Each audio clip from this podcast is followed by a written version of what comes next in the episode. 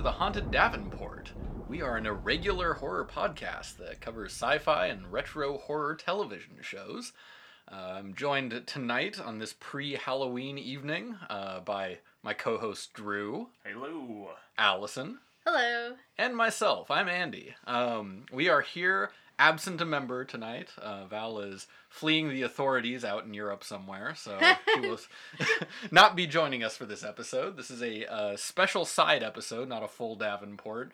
Uh, we will be discussing a special uh, Rerun Theater double feature that we just saw at the Hollywood Theater. So these are both things that we did not pick out, um, but just, um, what's that word? Serendipitously, uh, we're showing... Uh, and this is totally in our wheelhouse. So we watched an episode of Kolchak, uh, the Trevi Collection, and we watched an episode of The X-Files, Home, from, that was the first season, right? Um, it was from season four. Season four, the fourth season. Um, the this episode of The X-Files is one of the more notorious episodes. It has, uh, we're we're gonna jump right into spoilers for both of these things, so um, you know, prepare yourselves there. But it is. Whew, there, there, there's some good body horror um, in this episode of The X-Files. Yeah. Um, there are limbs a-missing, there are there are inbred family members, they're like, they're, they're like they, they've got like a caveman Cro-Magnon thing going on. Full spoilers for both the Trevi Collection episode of Kolchak the Night Stalker and for the episode of The X-Files Home. And also for the episode of Home, I'm going to give a content warning just because our last episode was a Disney made-for-T V movie. True. So this might not be to everyone's taste. If you're not a hardcore horror fan, I would suggest maybe don't watch Home. Maybe just listen to us talk about it. Um, yeah. It's, it's very graphic. It is one of the most disturbing episodes that they ever did for The X-Files. It notoriously was the first episode that ever had a content warning preceding the episode. Um, yeah, because it was it was so disturbing. Uh, it is. It's it's straight up a horror, a short horror film, basically. Yeah. It you know it it really blows my mind that this didn't get censored all that much. But then you have that Masters of Horror episode that infamously didn't air in the U S when. The the thing that got that episode banned in the U S was that there was, like, you know, fetuses being dumped in a river. Which one was that? Um, it's the one, it's the one with the Japanese woman. Um, Is it Imprint? No, it wasn't Imprint. I can't remember what the name of it was, but okay. It was, oh, I, and I wish I could remember the actor's name in it, too, because it has one of those uh, actors who has a really iconic face in it. Oh, um, it's been so long since I've seen it. Masters of Horror. Yeah, the plot is he travels to um, a brothel in Japan searching for, like, a woman that he fell in love with. Mm-hmm. Um, and he finds the woman, but she's, like, possessed by a demon. It counts the story of why she's, like, possessed by a demon in this demon whorehouse. I feel like um, we should know what that one's called so we can spoiler warning for that, too. Yeah, yeah. But, you're talking about. But basically, it, it was never aired in the U S because it, it it's graphic and, like... There are fetuses just being dumped, you know, like, in a lake after they've been aborted, and it's rough. But there is a scene in this episode, like, the, the opening of this episode is, like, uh, a, a fresh-born baby being buried. Um, you know, while it's still alive, it's gruesome. Yeah, yeah, it's, um, it's, this is, it, it's gonna be kind of a rough watch, that one. Yeah. So, be forewarned. Although, if you love the Texas Chainsaw Massacre... Mm-hmm. Then go or right hills, or the Hills, or have, the hills eyes. have eyes. Very Hills Have Eyes. Yes. Go go ahead and watch. Go ahead and watch it. You'll have a good time if What's you haven't seen it already. What's the name of the the family that Hills Have Eyes is based on? The oh, the Shawnee, the Shawnee, Shawnee or Shin, I'm, it's Scottish. The uh, Shawnee Bean family. Yeah, I believe is what mm-hmm. they were. It has yeah. a very Shawnee Bean kind of. Yeah, this this is vibe. The Peacock family. Well, mm-hmm. do we? Yeah, in my head, it's funny because I'm. I think it's from this movie Spider Baby, which is kind of a Texas Chainsaw Massacre prototype, mm. I guess. Um, I kept thinking of the Mary family while watching that episode. Do we mm. want to? Do we want to talk about? We want to get full on into Home, or do we want to start with Kolchak? Let's let's start with Kolchak. I think I think before we get into Kolchak, um, and we're just kind of freewheeling here because this is just a fun bonus thing that we wanted to throw in right. for. Spooky October times, which we weren't even sure if we'd be able to do any additional content since we had such a long unplanned hiatus earlier this year, but we had this opportunity. Actually, it was Andy's idea. He looked at the Hollywood Theater schedule and, you know, take a drink because mm-hmm. Hollywood Theater. Maybe not too many drinks. Um, we he saw that the continuing monthly series Rerun Theater was going to be showing an episode of Kolchak, The Night Stalker, and an episode of The X-Files back to back, which is like, how can you how can you not do that doing the podcast that we have? And mm-hmm. we were free, so Drew and I joined Andy at the theater, and because we were in a theater, uh, I wasn't able to usually, to I usually take notes when we're watching stuff, and I wasn't able to do that, so we're just kind of flying by the seat of our pants and mm-hmm. what we remember about the episodes. But I also wanted to mention, too, um, we, as Andy said, Val isn't with us tonight, and she's going to be gone for probably an episode or two, because she's, uh, she's been honeymooning, and she's recovering from honeymooning, and then I think she's uh, having a planned tonsillectomy in November, so we mm. will hear from Val again, but it'll be a little while. Her her life is pretty crazy, and we wish her all the best. So. Well, at, at least they let her out of the country. We were unsure what with the pandemic and all that going on right now, that you know how travel was going to go, mm-hmm. but apparently it's been going pretty good. So. But she's she's doing well, and we wish her a big congratulations on the new nuptials. Welcome to the family, Chuck. Yeah. Many happy returns. As Andy, what did you say? That this is an irregular show? An irregular show. From an That's irregular right. family. Welcome to the to the weirdness, Chuck. So we we will be missing Val for the next couple episodes, but don't be alarmed. There's nothing amiss. It's mm-hmm. all just normal life stuff. Well, yeah. I guess, I don't know, tonsils, that's not so great, but... Yeah, they still they still do tonsillectomies. Yeah, so. But that's definitely not a procedure you want to have and then try to record a podcast. No, so yeah, for sure. We're going to give Val a break for a little while. Um, but yeah, so the first segment they showed for Rerun Theater was the episode of Kolchak that we mentioned, and that was also peppered with lots of, actually both episodes were peppered with a lot of great old commercials for Halloween. So they threw in a lot of old, like they had the McDonald's little chicken McNuggets that are in little costumes, yeah. little vampires and little Frankenstein's monsters. And they had, um, gosh, they had like the Frankenberry Count Ch- Chocula yeah. commercial. The, the cereal commercials are the ones I remember from a kid. That uh, that Captain Crunch commercial where mm-hmm. all the, the zombies Captain come back Crunch, and they yeah. want to get the yeah. I remember yeah. that really and clearly. And the Noid. Uh, the yeah. Noid. Oh, God, the and Noid. And previews for some great stuff. They had a preview for the classic made-for-T V movie Don't Don't Be Afraid of the Dark, which was later remade into a feature film, which hmm. at some point we should check out. And then, you know, maybe we could do a comparison of the two. That oh, sure. That would be kind of cool.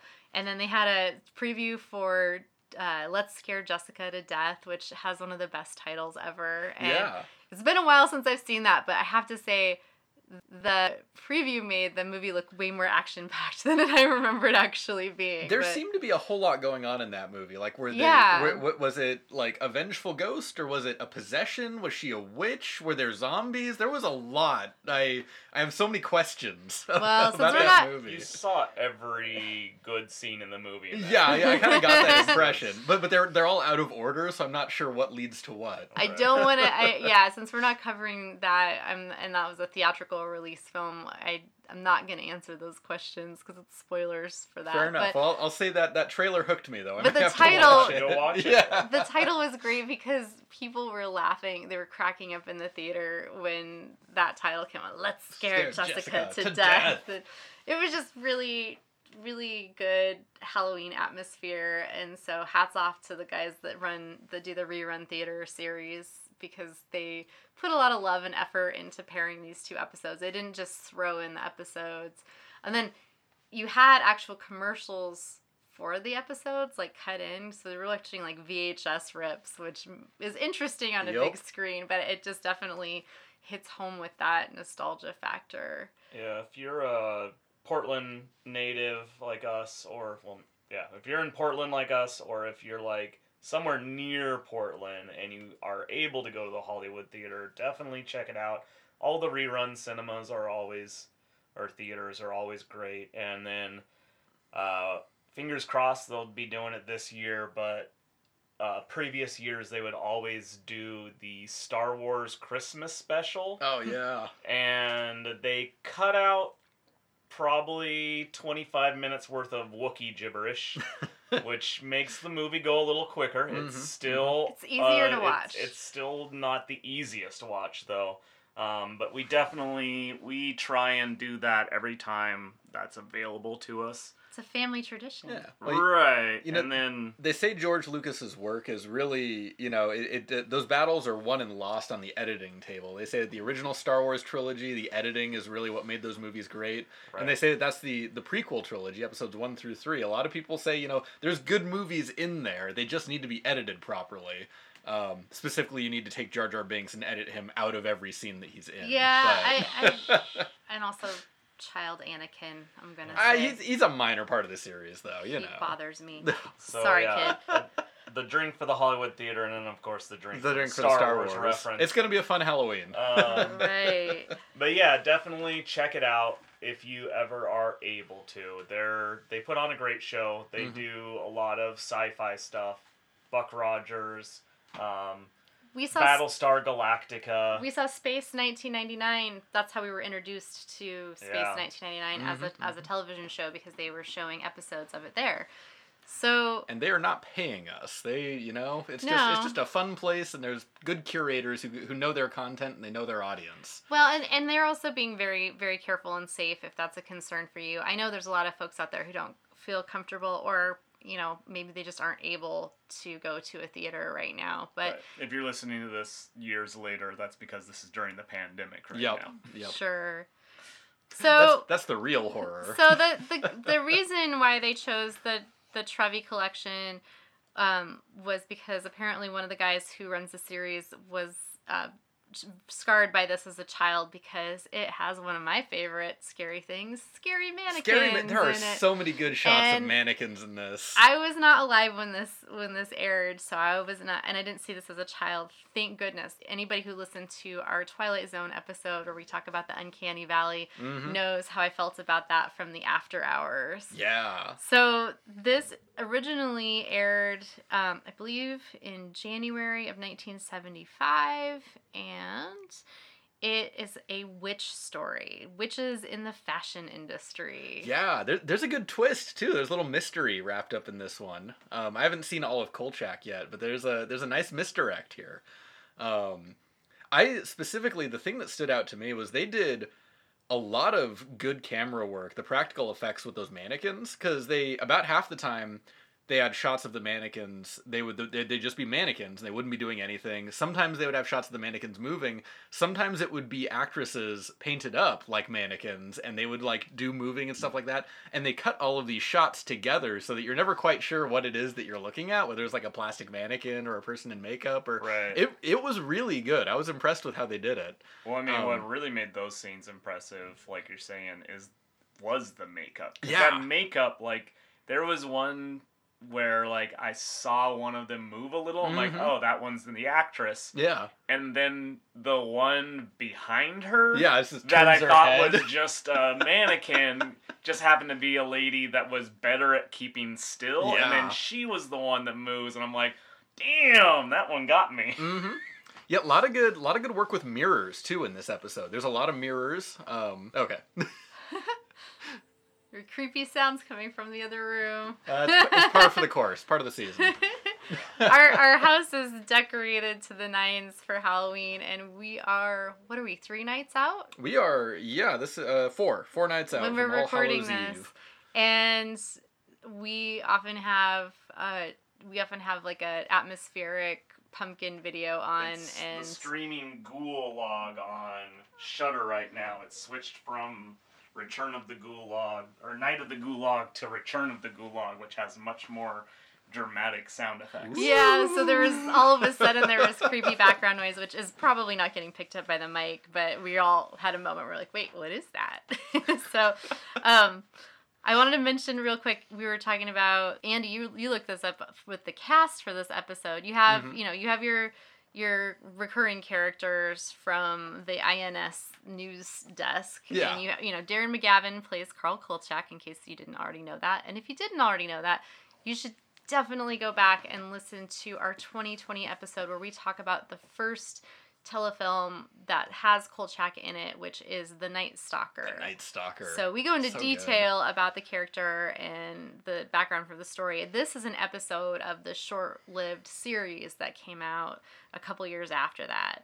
And we have um, we have Simon Oakland playing Tony Vincenzo. He's both in the first two films, and he is in all of the episodes. And he's him and Darren McGavin really play off of each other really well. They've got this sort of love-hate relationship, but you can tell that there's, you know, genuine friendship and caring, because otherwise why would they keep putting up with each other? Right. And we have a couple guest stars. One of them is, if you're a Dark Shadows fan, you would recognize actress Lara Parker, who played Angelique on Dark Shadows. And if you're a Love Boat fan, you would recognize Bernie Kopell, who plays a doctor in this. So, go figure. Yeah. he's, he's playing a doctor. A doctor. Yeah, he plays a doctor on the Love Boat, and he's playing a doctor in this. And we have uh, Nina Nina Falk as Madame Trevi. So this is a really fun mid seventies witch episode. Yes. And we're treated to really opulent settings that the Trevi Collection refers to a fashion house, or as uh, Madame Trevi calls it, her salon. Salon.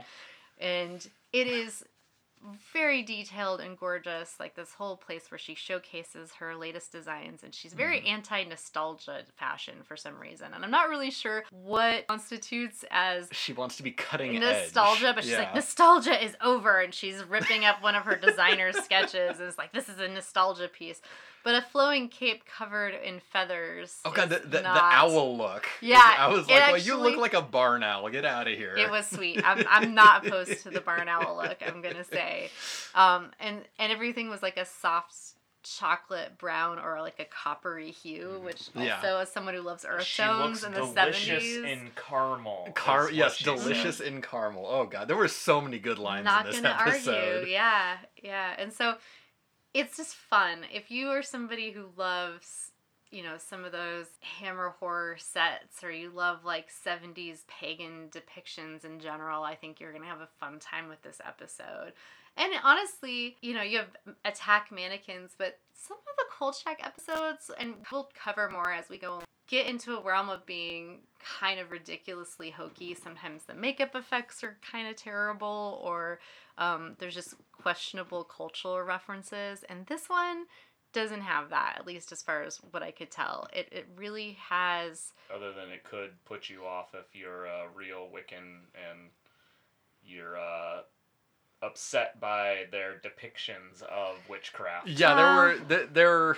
It was the seventies. I think you know. I think I think most modern day pagans have a sense of humor about campy seventies depictions of, of witchcraft and right. covens, or as they called it, coven. Covens. Which is so funny, because if you've ever seen the documentary American Movie, you'll get why coven is is a funny reference. But.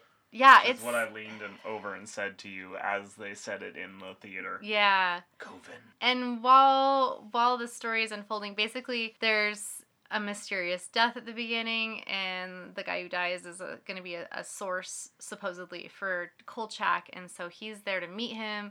And he sees the guy fly out a window. So he has to poke around and investigate and figure out what's happening. And this model keeps kind of cozying up to him because she wants him to give her good coverage and media yeah, she exposure. Needs publicity. Yeah. Because there's no such thing as bad publicity. Which, without revealing too much, kind of made me think of that more recent film they're watching. Hmm. The found footage oh, movie that right, takes place right. in Eastern Europe, where it's like a home makeover show. Yeah, you shouldn't yeah. say anymore. No, I won't say any. I won't say anymore. But of it's why? Yeah. yeah, and the uh, the the model Madeline Perkins, played by Laura Parker of the of the, the Dark Shadows later on. Um, just gotta say that that woman, she can scream, she can cackle, she has got range with her voice. Her psycho laugh was yeah. so creepy. Yeah.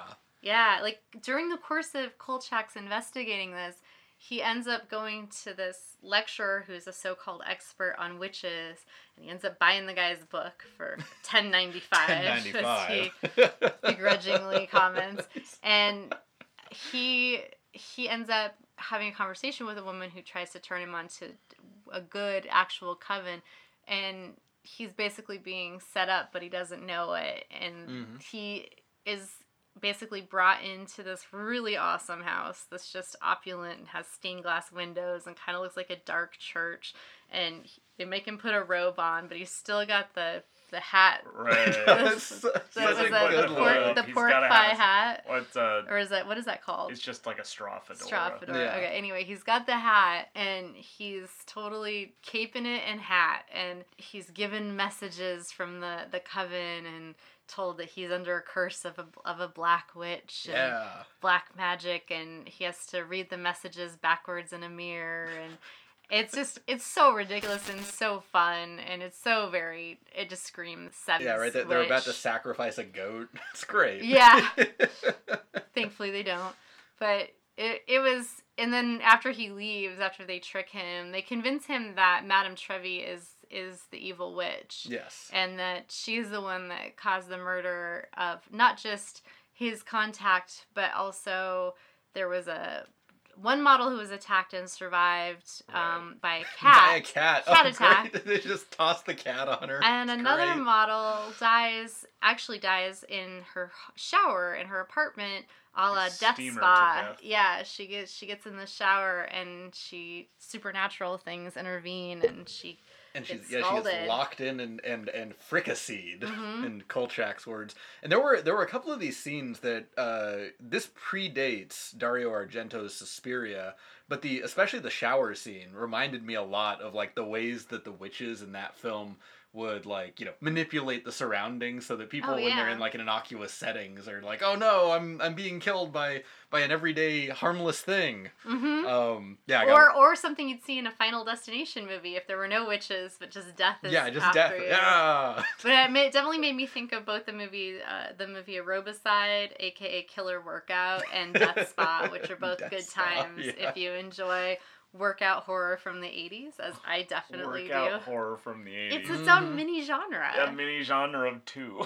Mm-hmm. And they're both really fun. Yeah. I actually... There might be more than two. There's yeah. probably gotta, I'm, I'm there's sure got to be are. something out there. Some other Some direct, direct to video. Yeah. Yeah, we'll probably come across it someday, knowing us. Yeah. But anyway, so she she is sort of blamed as being this witch, although what would be her motive, because these are her top models, and, you know, the one guy you could you could say, oh, well, he was, you know, killed while photographing. He was snooping. Designs, yeah. and His he was... espionage got thwarted. And, yeah, and we, and we should say that the, the thread that Kolchak tugs on, all wrapped up in this witch coven, all this intrigue, is that there's apparently, like, a strike and some workers in the textile industry, which is why mm-hmm. he's trying to cover fashion.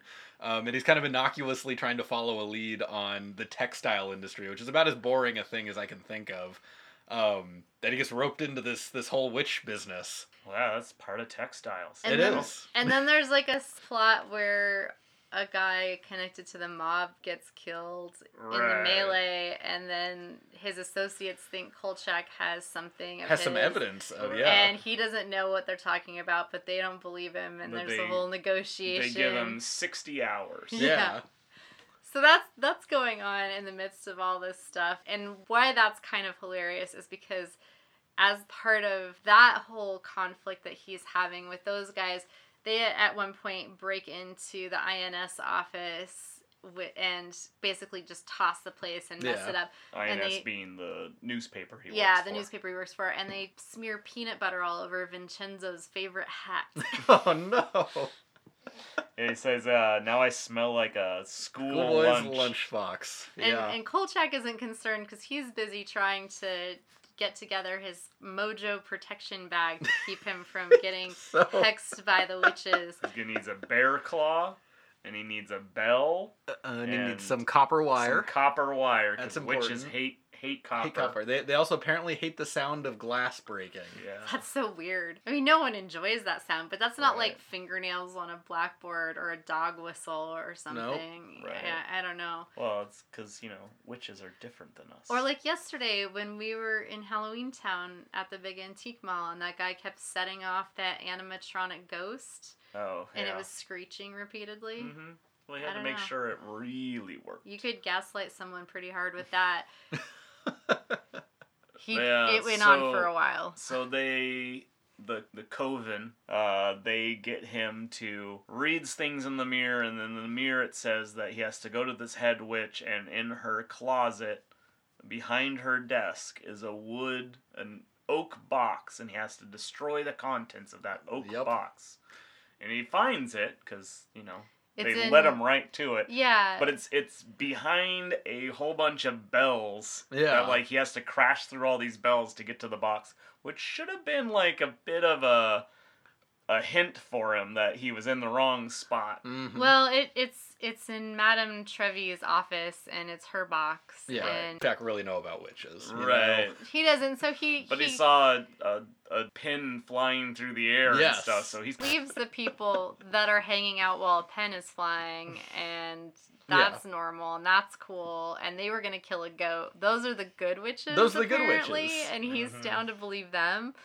And then he, you know, thinks that Madame Trevi is the bad witch. And so he destroys her box of mm. items that she had to kind of, like, protect herself from harmful magic. Yeah, so this is the point that I was not really clear on. Is Madame Trevi a witch, or did she just have no. that stuff as part of her pact with the witch? Right, so I think yeah. what it is, yeah. is she's not a witch. She was just uh, made some deals with the witches. Yeah, to so that she would become, like, famous. Her, and yeah. But she...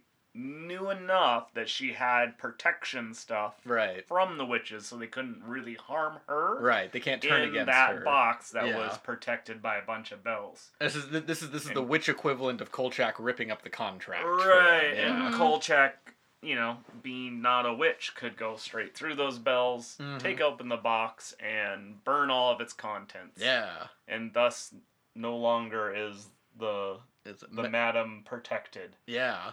And, and she, she basically instantly starts choking. Yes. Well, that, that black magic, she got the strangle on her. Right. Well, I, I was going to mention a moment right before that when he's still trying to gather elements for his mojo bag. He needs some copper wire, and he's looking around, and he's standing in the trashed office space. And Miss Emily, who's one of my very favorite characters in this series, she doesn't appear in either of the films, but she's in the series, and she's adorable, and she always has great lines. And I wish I could remember her exact line, but she points out the copper wire to him, and she says, I don't encourage, I just point point it out, or yeah. something. Like, she sometimes ends up being a partner in crime with Kolchak. Mm-hmm. She adores him, and she likes to be mischievous. And anyway, I just that they thought... They never ex- suspect the little old lady. No, and she doesn't really get a big role in this one. In other episodes, we get more of Miss Emily, and I'm always happy when we see her character more. Hmm. Um, you also see more of another coworker, Updike, who he always calls Uptight, who's mm. a funny, funny character as well. But um, Miss Emily is great, so I, I just wanted to shout out to her character since we get to see her for at least a little bit in this one. Um, but yeah, so he... He burns all the contents of the box in just in a in garbage, garbage bag. Yeah, can, yeah, right in and her like, office. Hopefully, you know, I was watching that thinking, well, at least nothing else is flammable. But Madame Trevi ends up getting rushed to the hospital because she can't breathe and they can't explain what it is. And we see Doctor Loveboat saying, you know, Doctor Loveboat. Yeah, sorry, I don't remember the character's name. Loveboat. Yeah, there you go. You got it out of your system now. So he. You know, he's talking with Carl, and he's, you know, Kolchak is saying, oh, well, you probably don't believe in any of this, but she thinks that, they, you know, she's been hexed, and I have to go find this doll, and he said, well, you know, it's like my mother said about chicken soup, like, it couldn't hurt. Can't hurt. So he he tracks down this little poppet that they've made to hex her, and it's bound around the neck, and mm-hmm. once he removes that, after fighting off a multitude of mannequins. Yes.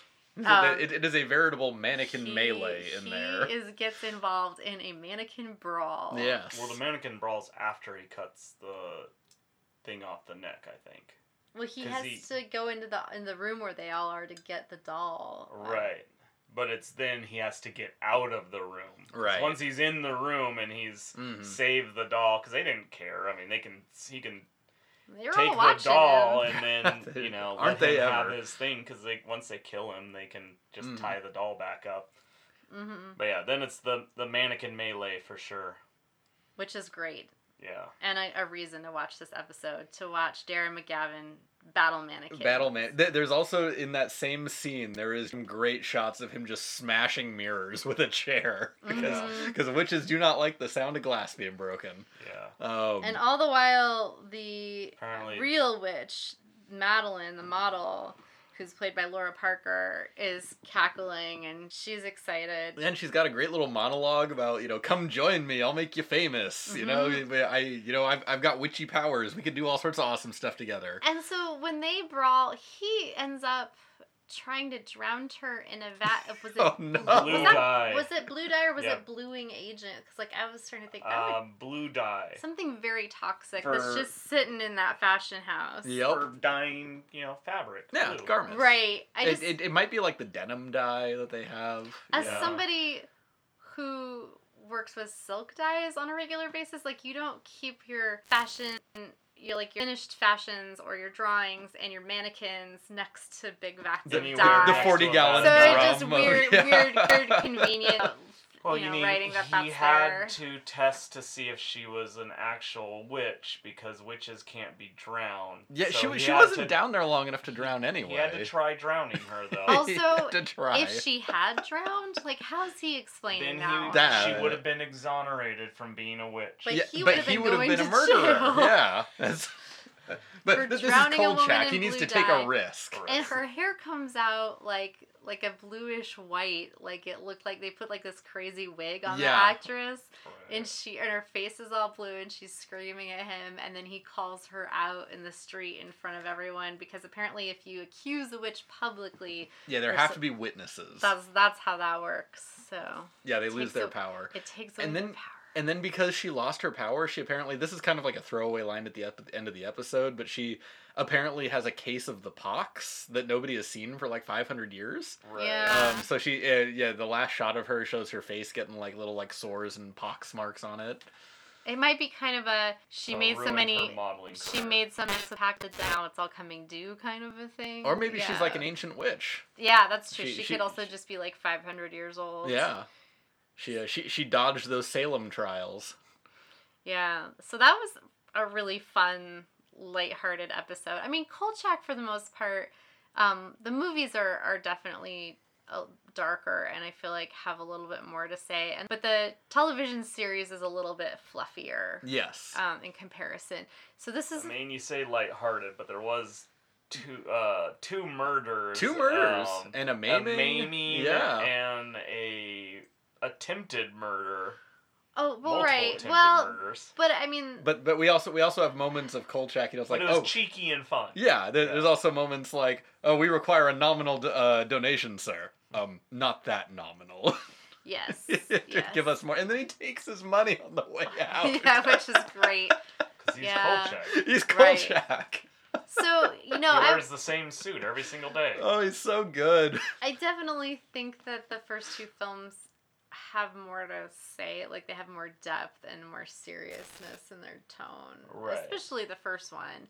Um, but but this, you know, lighthearted, fluffy murder, supernatural things, and but it's a good time. It's very entertaining, and if you're a fan of any of the episodes and you haven't seen this one in a long time and want to revisit it, or you haven't seen them all, this is one I recommend. Definitely. Very, like, really the only thing this episode had in common with the X-Files episode that we're going to talk about that they also presented is the fact that Kolchak, the character, and the the story that the show and movies came from, the Kolchak tapes, mm-hmm. that led to basically Chris Carter dreaming up the X-Files. That was one of the right. major influences. So, yeah. so it's just sort of... Inspiration. Yeah, so it's paired together because without Kolchak, you don't really get the X-Files. Nor would you get Eerie Indiana either, I yeah. feel like. is That's another well, show sure that was fun. Lots of things that were sure. at least somewhat... I'm honestly, you know, the, the cult status that Kolchak has, I know it's not widespread, and they even said this at the theater, it's kind of a niche thing, um, the, the, the Kolchak fandom, but I'm surprised they haven't tapped it to, like, you know, like, reboot it at some point, because it's been fifty years. And they did, actually. Did they? In the late nineties, early two thousands, I want to say. Hmm. I have not seen it. I am told it is not that good. Oh, that's a shame. Yeah. Because the, the, the character is fun. He's always, he's, he doesn't quite break the fourth wall, but he's also one of those people that only kind of half takes everything that's happening seriously until mm-hmm. he has to. Right. Um, he, al- he always comes through at the end, he gets his mojo bag, he fights the witch, it's fine. Um, but, but all the way up to that point is like, oh yeah, witchcraft, huh? Okay, wink wink. You do get him in the X-Files. Darren McGavin shows up in the X-Files as a character, as a old agent who's kind of considered one of the fathers of the X-Files. Yeah, wasn't he, he was like the first X-Files. Right, guy, right, right. So you yeah. have, you get to see his character in flashbacks played by a younger actor when those events were actually supposed to be taking place, and then in the current timeline of the X-Files when Scully... Mulder and Muldy. yeah, Mul- Mulder and Scully, sorry guys, um, when they interact with him, uh, I believe his na- the character's name was Arthur Dales, Agent Arthur Dales, and I don't have that in front of me, so I'm just going from memory, but he shows up in a couple episodes. He's kind of a recurring character in the later mm-hmm. mythology. And then in the newer X-Files that they just did a few years ago, um, they do have that episode with uh, Rhys Darby. Mm, yeah. Where he plays a were-human. But he dresses just like Kolchak. But Carl he dresses Kolchak. just like yeah. Kolchak as like a reference to Kolchak. That's a yeah. great look. I'm just saying though, you know, I, I feel like maybe it was um, Darren McGavin's portrayal because he just he's just so affable. He seems like such right. an everyman, you know. Um, but you know, I th- I feel like the world is ready for another Kolchak. It'd be hard um, for somebody to live up to Darren McGavin's Kolchak. Though. Absolutely. It's like, um, what's his name in The King and I, or like... Oh, yeah. Dracula. You're talking about Yul Brynner? Yeah. Yeah, Yul Brynner was The King in The King and I. It was in like four thousand shows of that. My my favorite Yul Brynner, though, is Westworld, I gotta say. Oh, yeah.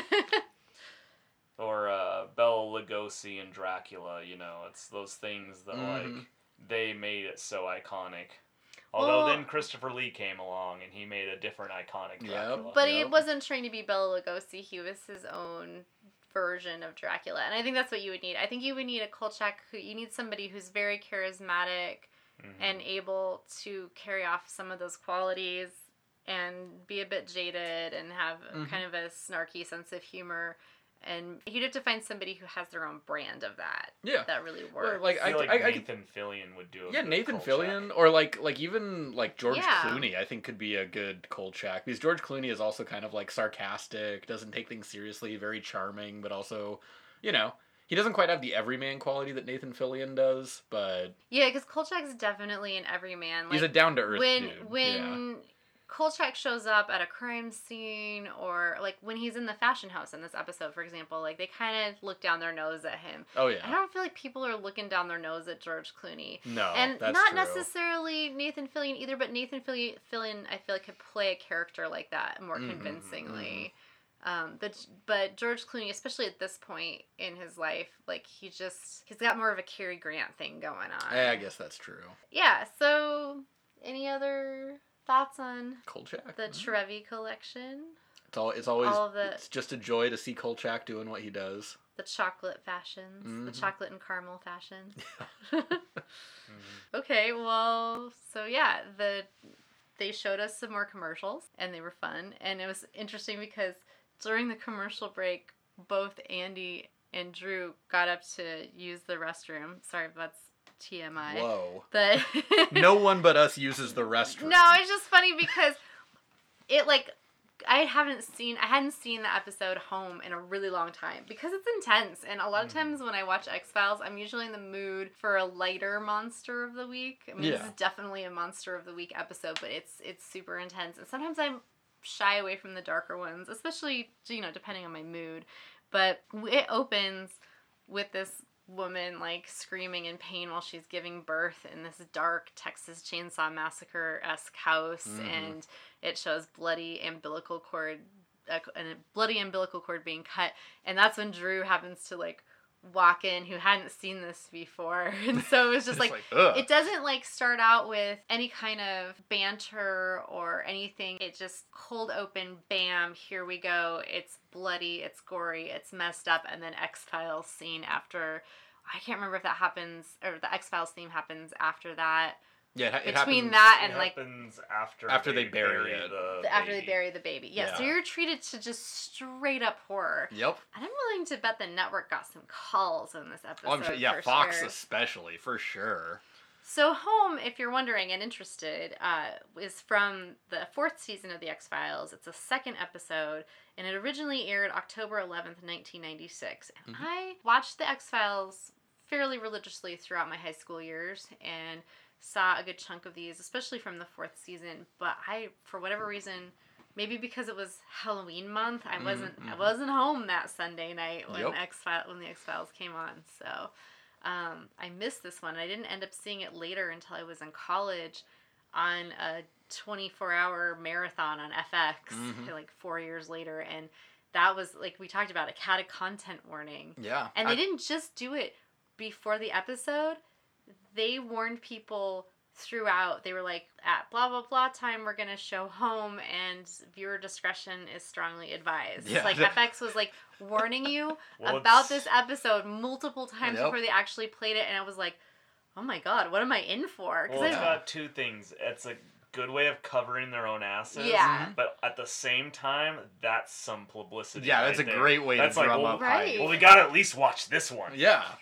This one's gonna be insane. It's like a dri- it's like a drive-in movie tactic. It's like, you know, it this so this movie is going to terrify you. You know, mm-hmm. you'll need a barf bag, you know, or something. Or here's a, you know, if you right, die during this a fright. Medical waiver. Yeah, yeah. yeah. Oh, so good. If you want to watch the movie, sign the medical waiver. Was it was it Roger Corman that did that stuff? Uh, the, uh, William, William Castle. Castle mostly. Castle, yeah. Other people did it as well, but William Castle's kind of the guy who like he made that famous. Mm-hmm. The king of the ballyhoo. Yeah. This this episode, by the way, was co-written by James Wong, who some of you may know as the director of Final Destination, the first movie, uh, as well as the Jet Li movie The One, and some other movies that are not as good, so we're not going to mention them I here. I think but he those directed another Final Destination, too. Like, he may He directed have, yeah. the first one, and then I think like a couple went out, and mm. then like he directed another, I think... Yeah, but he also... went on a Ooh, maybe part Final three. Destination like, Part three is hole. Good. Final Destination three. I saw the first one when I was a little too young for it, and I'm a person that has uh, anxious tendencies, shall we say, and so the concept of uh, the the idea of death stalking you and, and murdering you in various ways is a little too much for me Fair at the time, enough. So I've never seen any of the rest of them. Three um, involves a roller coaster. That's like the I, I mean, is, is that the one where they like flash fry that woman in the tanning bed, too? Yeah. Yeah, yeah. I've, I've seen the previews for it, so... Uh, yeah. it, it looked goofy. I've seen the first two. It stars Mary Elizabeth Winstead, who okay. I really like. So yeah.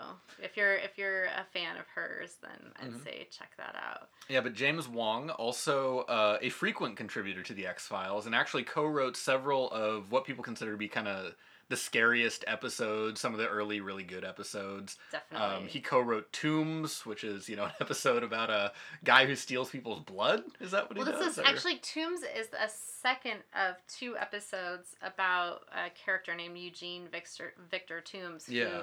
is, he's not quite all human. I'm not sure how to describe him. Yeah. He needs livers for sustenance, and he goes through a prolonged hibernation period once yeah, he gets like a, those livers. Like a generational serial killer story. He is, shows up yeah. He shows up in the first season, and I'm not sure um, if it was the same director for mm-hmm. that first season episode, but the first season episode's called Squeeze. Right, yes. He also co-wrote Squeeze. Okay, so yes. Squeeze is the first one, and so he might have been responsible for the development of that character then. Mm-hmm. And then season three or four, uh, yeah, he comes don't back. Have that in front of me, he comes back, and um, because basically he comes, he's in an uh, institution, and he kind of comes up for a review, not yeah. really parole, because that's not quite exactly how that works, but they decide he's rehabilitated enough to rejoin society. He's because, no longer an inhuman monster. Well, because nobody believes that part, yeah. you know, they think Mulder's crazy and out to get him, and so, and, and the second episode was actually one of the first... I saw that one first before I saw Squeeze. Mm-hmm. And, and that was one of my X-Files I ever saw. I remember looking at the air vent yep. in the wall and being very concerned about it and having trouble going to sleep that night. So Oh, and that's how you know it's good horror. Well done. Right there. Yeah, yeah. that that one's infamous. Yep. Yep. But that's uh this is the person responsible for this this episode that we're discussing. Um and it's great. There's so much uh, right Right after the theme song, the opening on this this ball game, those kids are playing all the all the shots of him tapping home plate, or you know, it's like ah, that's where oh, the babies. It's, it's yeah. so good. This episode is just great. Yeah, it's, it's rough. Instead of the bomb on the bus, it's the baby corpse under first base. Yep, or home base. Under home yeah. base. Well, and that's the thing is that home is a theme mm-hmm. throughout this episode. There's there's the home plate. There's the town that's called home. There's their home.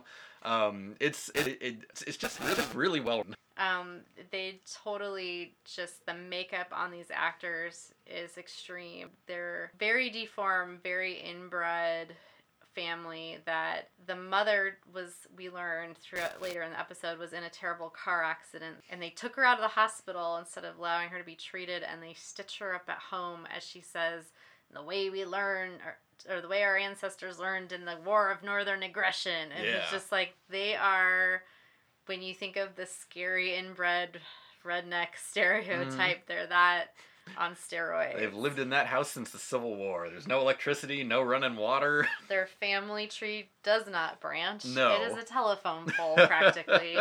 And they, I'm, you know, they don't go into the details of why the baby that was born at the very beginning is buried alive, other than it's heavily deformed. And so I guess the family members at least could tell that it wasn't going to survive. Mm-hmm. And that's why they put it in the ground. But your episode opens with a baby being buried alive. Yep. Like, that's where we're going it's with hardcore. This one. So definitely keep that in mind. This yeah. may not be for you. Mm-hmm. And characters that are very likable get brutally murdered in this. Yeah, that's, that, that part was almost harder to watch yeah. for me, where, yeah, the, the, the local sheriff and his wife just get clubbed to death, and it's rough. That's actually the, the sh- killing of the sheriff and his wife in their home. They're, you know, there are these people that love their their town immensely. They love the fact that nobody locks their doors. They're small town folk. They don't want the change. Yep. And they've been willing to turn a blind eye to this kind of crazy family. This this nest of incestuous danger that's right. right on the edge of their town that could have potentially been a threat at any time. Oh yeah. Because you don't know. They could be like, the hog crop wasn't good this year, so we're gonna start picking off motorists that pass through town. Yeah, something or, like that. Or uh, Mulder and Scully were, or Scully specifically was very concerned about, like, are there missing persons around here? Where did this baby come from? Right. Like, yeah. Well, because they think the mother is dead. They definitely know about the, you know, incestuous nature of the family, but they think the mother's dead, so they They just think there's a bunch of males living in the house, so they jump to the conclusion that there must be a woman being held against her will yeah. that they are making pregnant, which is so dark. Yeah. This, this is, and you know, all of these reasons are why I hadn't seen this in a really long time, and why that was something. I think I, I watched it like twice in my life yeah. before this, and there's so many episodes of The X-Files I've seen repeatedly, and this one was just like, I have to be in the right mood yeah. to deal with this. There's also, there there's some interesting subtext in this too, and I'm not sure how intentional this was, but I, I, fe- I feel like there's there's some of this that, that has to be telegraphed by the writers, but the the idea that um you know the sheriff is like, oh, it's a small town, we don't want our ways to change, I you know nobody locks their doors, we got a quiet community, everybody knows each other. His name's um, Andy too, which his name's Mulder... and and his uh his deputy his Barney. deputy Barney yeah, yeah yeah Mulder's greatly amused, and poor poor Andy and Barney both die violently at the yeah. hands of the Peake family. Um but there's this this notion that, like, we don't want change to come, and now that this terrible thing has happened and it's been discovered by the outside world, you know, nothing's ever going to be the same in this town. Um but there's this The, that's not necessarily a bad thing, because the the old, and this is a theme in, like, H P Lovecraft too, is that, like, modernization has a lot of evils with it, but sometimes getting rid of the old ways, like, you get rid of that old stuff because some of that old stuff is bad, uh, and I right. think that's that's this family is emblematic of that. Like, yeah, the old way, you know, we didn't want to change things up too much, so we just kind of put up with and ignored this, you know, this weird inbred family out there. Um, but, you know, in so doing, you kind of write your own, uh, you know, the ones that really didn't change. Exactly. Well, and I think sometimes the clash between the force of change or the forces of change and that which resists the change so deeply can be very horrific and violent. You know, like, I think there are a lot of things that a lot of people, not everybody, because some people are aware of these things all the time, but, you know, mm-hmm. there are a lot of aspects of, like, our own country and society that a lot of people have their eyes open to in the last several years that I think were very intense. Oh, and yeah, man. Confrontational, and things that you would rather not look at. And so I feel like, on the one hand, a lot of us are like that sheriff, where it's like, you just want your quiet, Just want to live in peace, and, you know? Yeah, there's extremely messed up things going on in that one house down the road, but we're going to look the other way. Maybe some people have gone missing. We don't know. Yeah. We're just going to look the other way until they come to your door in the middle of the night and bash your brains in. Yep. And and then, boy, howdy, don't you wish you'd, you know, kept that gun by your side? Don't you wish you'd locked your doors? I mean, Mulder and Scully survive because it's the X and they have to, and it's their show. Mm-hmm. But you could also say, like, symbolically, like you were talking about the subtext in this, Andy, they're the agents of change directly, right. Mm-hmm. And the people who resisted the change got bit in the ass by the by. the very thing that needed to be changed. Yeah, well, yeah, and, and, and Mulder and Scully. Them. Yeah, Mulder and Scully are in the thick of it all the time. Yeah, yeah and Mulder well, and Scully are are walking in, eyes open, being like, no, this is severely messed up, and we right. must do something about yeah. it. It needs to stop now. And I, I know they're federal agents and stuff like that, but if it were me, the instant that they killed Deputy Andy, I would have been like, get the gas, torch it. We are burning this place to the ground. Well, they had to make sure there wasn't an innocent victim right. yeah, inside. At the point, they still yeah. thought there was an innocent Yeah, there was woman. an innocent person They inside. did not know that, that Mother Peacock was hiding near the floor. Yeah, got odd. It's strapped, on her, strapped to like on a... weird bed chamber thing with... Because she has no arms and no legs anymore. Yep. That yes, she like lost I said, in a car wreck. Some great body horror. Yeah. Um, and, and her face that's been all smashed up, and well, I think her oh. face was already. That's just the no, no, inbreeding. No, there's the pictures of her where she looks normal. Well, she has um, a little she bit. She has of, like on the one side. Yeah. There's a family deformity that you see kind of get more like you see in old photos where like the husband, everybody has a little bit this yeah, like yeah. facial deformity, and it gets more exaggerated with the youngest mm-hmm. generation. Yeah, and it's it's interesting also because there's uh, there there is a these days at least I hear this from a lot of people that live in like the the ultra connected city life, are on social media all the time. They work too much.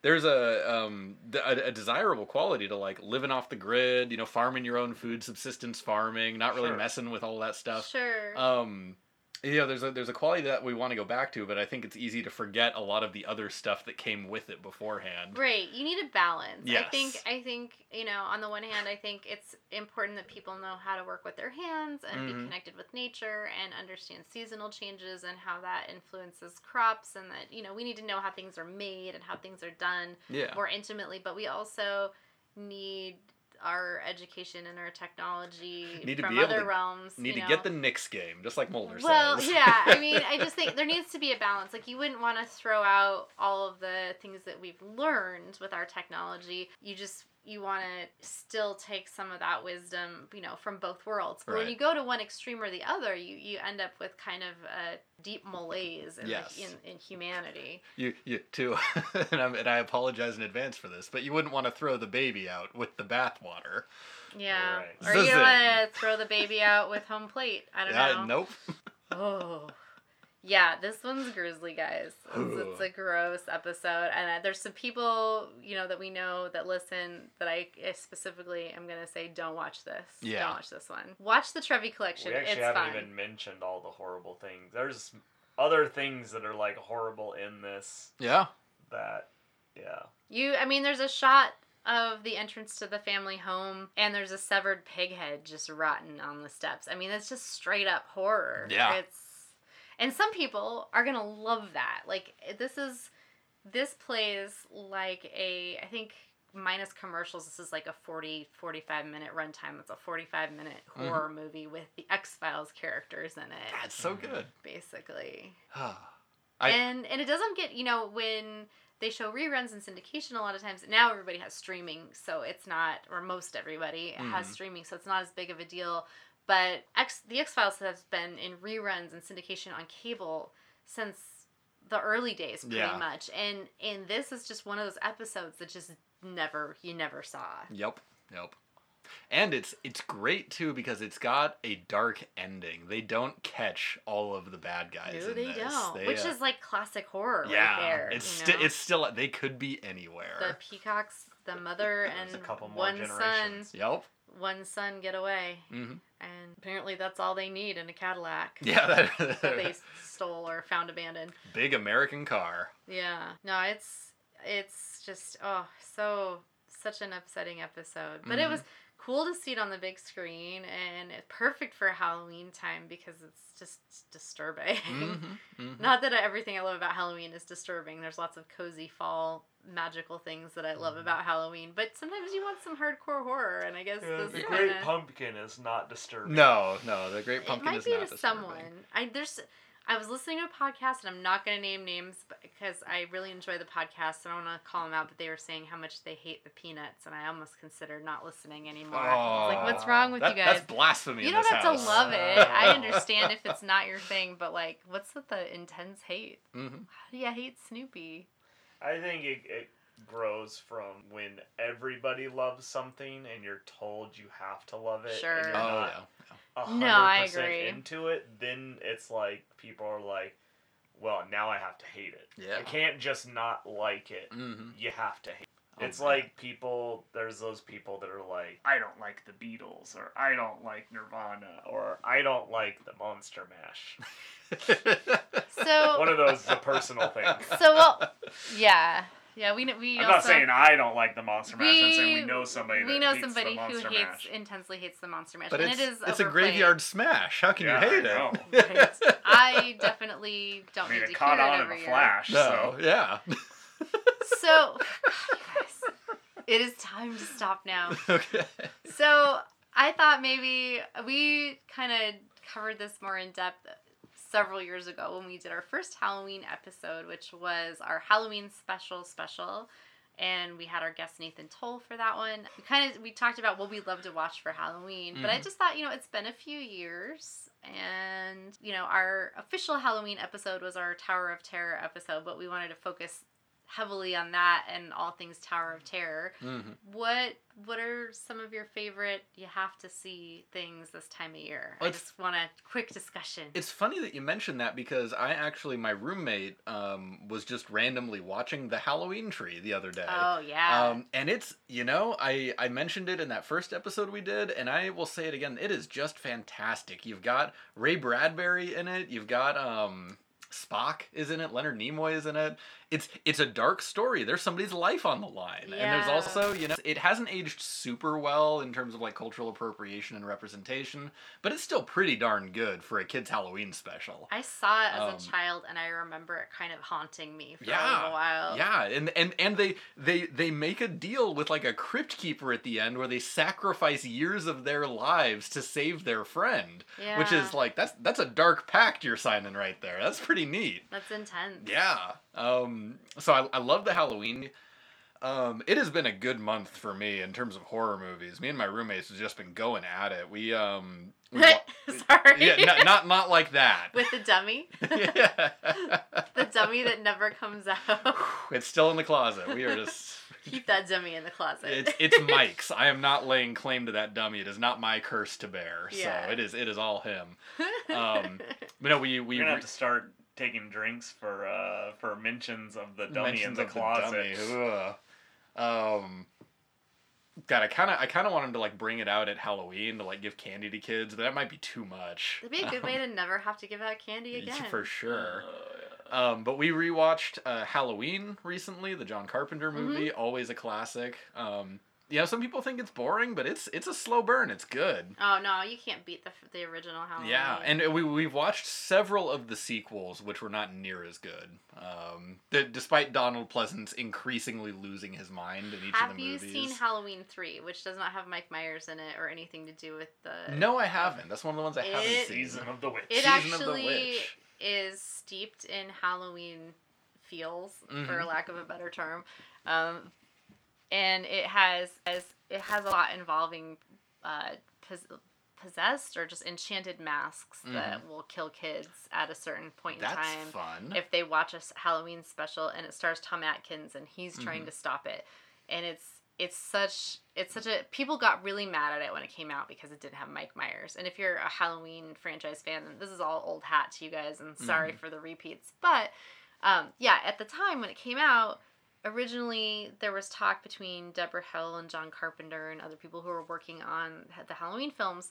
They kind of did Halloween two as like an obligatory thing. They didn't really want, didn't to. want to. Like yeah. It was intended to be a standalone movie, just like the first Friday the thirteenth. Right. And honestly, we could have just had Halloween. Sorry, Halloween franchise fans, and it was it's so good. It holds up on its own. Mm-hmm. You don't mm-hmm. necessarily need all those other movies unless you're a super fan, which some people are. Yeah. Totally respect that. Um, you know, and I say that as there's a new movie out that came out this year. Yeah. So, yeah. Um, I'm Team Jason. I, yeah, I mean, I don't like to pit what I love against what other people love. But yeah, I'm definitely Friday the thirteenth girl. But anyway, they brought out this movie. They thought, well, we could just tell other scary stories that take place on Halloween. And yeah. a Halloween series every year could be a different themed movie, kind of like a long anthology in yeah. a way. And so Halloween three was the first foray into that, and people flipped out so much because they were so attached to the Mike Myers storyline, and it bombed yeah. that they basically said, no, we can't. Well, we'll give you some more Mike Myers. Yeah. So you get four and five Oof, and six. Which and, were just... yeah, really. You know, say what you will about Mike Myers versus Jason, but... Friday the thirteenth Part six versus Halloween six? Mm-hmm. Like, come on. Yeah. You know? Anyway. Yeah, and I've I've heard people say that, that if you just just took Halloween out of the title for, you know, or like took the Mike Myers association with Halloween out of out of Friday or out of um, Halloween three, that it's a really good movie. Well, it's subtitled Season of the Witch. Season, you just yeah. could have called it Season of the Witch. If you just call it Witch. Season of the Witch, it's a fine movie, but everyone had the Halloween edition. So yeah, I recommend checking that out. It's fun. It's mm-hmm. got a Um, musical jingle that will get stuck in your head forever, uh, but stuck in my head. Sorry. And it, and it's not the John Carpenter. Do, do, do, no, do, do, do. It's not. Oh, all and right. I'm I'm not gonna spoil it for you. I'm just gonna you can Fantastic. you can text me when it's when the earworm is in there for good mm-hmm. and say thanks, Allyson. But it that's that's one I recommend if you want a Halloween movie that just oozes with Halloween, mm-hmm. like that first one does. Yeah. But Halloween three, I definitely, definitely recommend. Fantastic. And I, I have to give a shout out to two ghost story movies, modern ghost story movies. Mm. Um, one, I, I see panned a lot. For some reason, people don't like the movie, but The Woman in Black, which is a more recent um, Hammer Horror film. Yeah. Uh, it's from the English studio, Hammer Horror. It's been resurrected. Um, and it stars Daniel Radcliffe of Harry Potter fame. Uh, I in, heard it was good. In in a haunted house movie, and it's it's it's very Lovecraftian, it's very atmospheric, it is fantastic. I love that movie. I only um, haven't seen it because I was worried that I'm gonna per- think I see her out of the corner of my eye or something. It's great, yeah. yeah. And it's it's got some jump scares in it, which, you know, is it may be your thing, may not be your thing, but there's a lot of there's some jump scares in it, but there's also just great atmosphere. Um, one of my roommate loves it because he thinks that children should not be off limits in horror movies, and this movie goes for the children. That's, um, yeah. You know, serious it's... horror. Serious horror. Um, pets and kids are fair game. Pets and kids are fair game. That yeah, Michael Myers kills those dogs every time there's a dog. Yeah, I don't know what his problem is. Right? But, so... Um, and, and the other one I want to mention is the, um, uh, Guillermo del Toro movie, In Peak, which is also oh. a... a wonderful looking and wonderful just horror movie. It's For a good haunted, ghost story. A haunted house film haunted house movie. Definitely a good one. So good. Yeah, I we were talking about it before we started recording, but The House on Haunted Hill, the original. I actually I like I saw recently saw the early two thousands remake or so late nineties. Anyway, the one that has Chris Kattan in it. Oh it's, no.